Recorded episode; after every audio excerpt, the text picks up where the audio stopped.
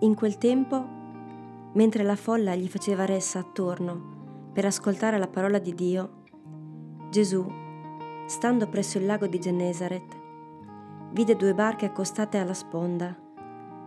I pescatori erano scesi e lavavano le reti. Salì in una barca, che era di Simone, e lo pregò di scostarsi un poco da terra. Sedette e insegnava alle folle dalla barca.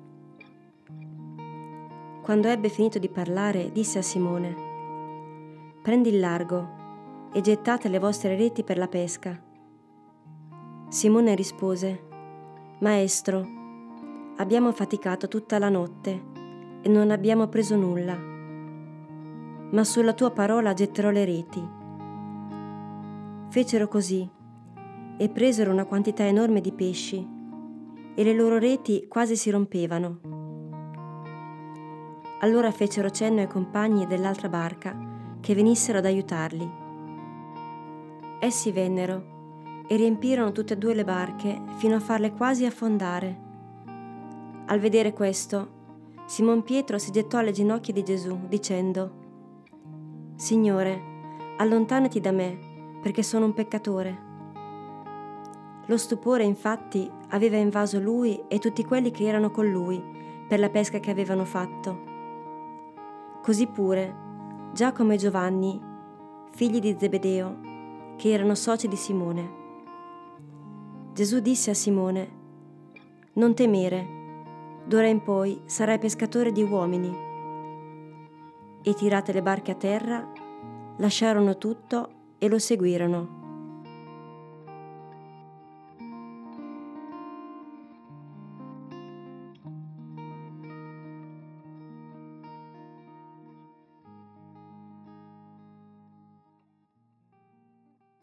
Siamo sul lago di Tiberiade. Una folla fa ressa intorno a Gesù al punto di metterlo seriamente in difficoltà. Gesù non pare essere preoccupato, Anzi, il suo sguardo dribbla elegantemente i fans accaniti e va a posarsi su una scena di pescatori in tutt'altre faccende affaccendati. Erano infatti intenti a lavare le reti da pesca. Diciamo che si preoccupa degli unici che in quel momento non sono preoccupati di lui. Gli chiede una barca. È la barca di Simone, futuro Pietro, primo papa. A lui più avanti consegnerà una barca ben più impegnativa, la barca della Chiesa. Gesù sale sulla barca, si stacca da terra e si siede, come un maestro in cattedra.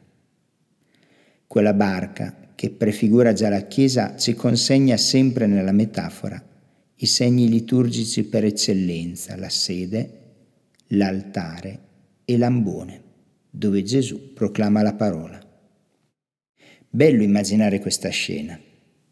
La barca dei pescatori d'improvviso si illumina di profezia e si dipinge dei colori festanti della liturgia. Ma se facciamo un passo indietro e torniamo alla notte precedente, quando quella barca ha attraversato l'intero lago di Tiberiade senza pescare nulla, beh, allora dimentichiamo facilmente il profumo degli incensi delle chiese e piuttosto assaporiamo il puzzo nauseante del fallimento.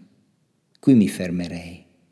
Pensate, questo è un Vangelo vocazionale, cioè il Vangelo che ci racconta della chiamata dei primi discepoli, fra cui Simone, appunto il futuro primo Papa. E dove va a raccogliere Gesù i primi discepoli?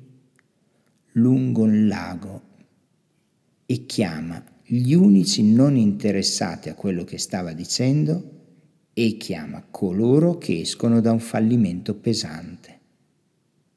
Ecco, se questi sono i criteri, possiamo dire con certezza che la vocazione è solo cosa di Dio. Non ha nulla a che fare con le attitudini umane, cioè Gesù non ti sceglie perché sei bravo, perché vai a messa tutti i giorni, perché sei brillante, ti riesce ogni cosa che fai. Niente di tutto questo.